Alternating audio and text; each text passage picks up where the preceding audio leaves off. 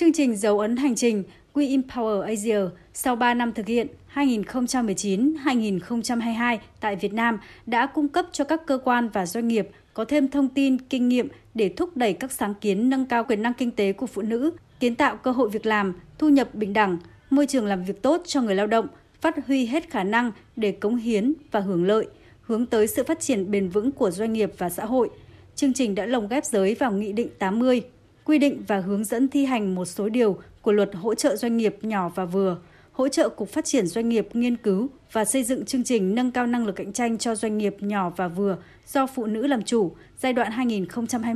2021-2025.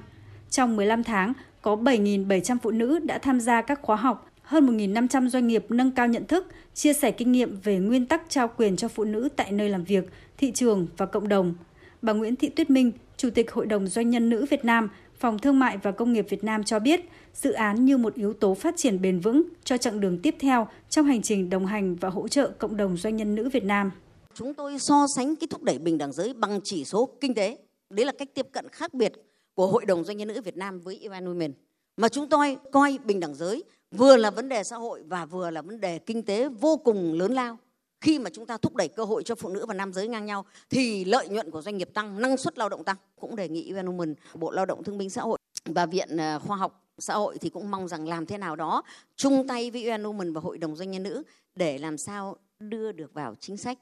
Bà Elisa Fernandez Saen, trường đại diện UN Women tại Việt Nam khẳng định, sau khi chương trình kết thúc sẽ tiếp tục được mở rộng và kéo dài nhằm đảm bảo phụ nữ đóng góp và hưởng lợi công bằng trong bối cảnh sau đại dịch COVID-19. À, việc trao quyền cho phụ nữ thông qua cái trường We Empower Asia của chúng tôi thực sự đạt được cái tiêu chuẩn, đạt được cái mục tiêu, đạt được một cái khuôn khổ để tạo điều kiện cho các doanh nghiệp để hướng tới thúc đẩy và thực hiện đảm bảo một cái mục tiêu phát triển bền vững với những cái tốt cũng như tăng cường hơn nữa việc trao quyền kinh tế cho phụ nữ. Chúng tôi hy vọng rằng thông qua kết quả tích cực của cái chương trình này đây sẽ là một cái nỗ lực ờ, không ngừng để chúng ta sẽ tiếp tục có thêm nhiều các doanh nghiệp hơn nữa, tham gia hơn nữa để thực hiện những cái nguyên tắc của cái chương trình We Empower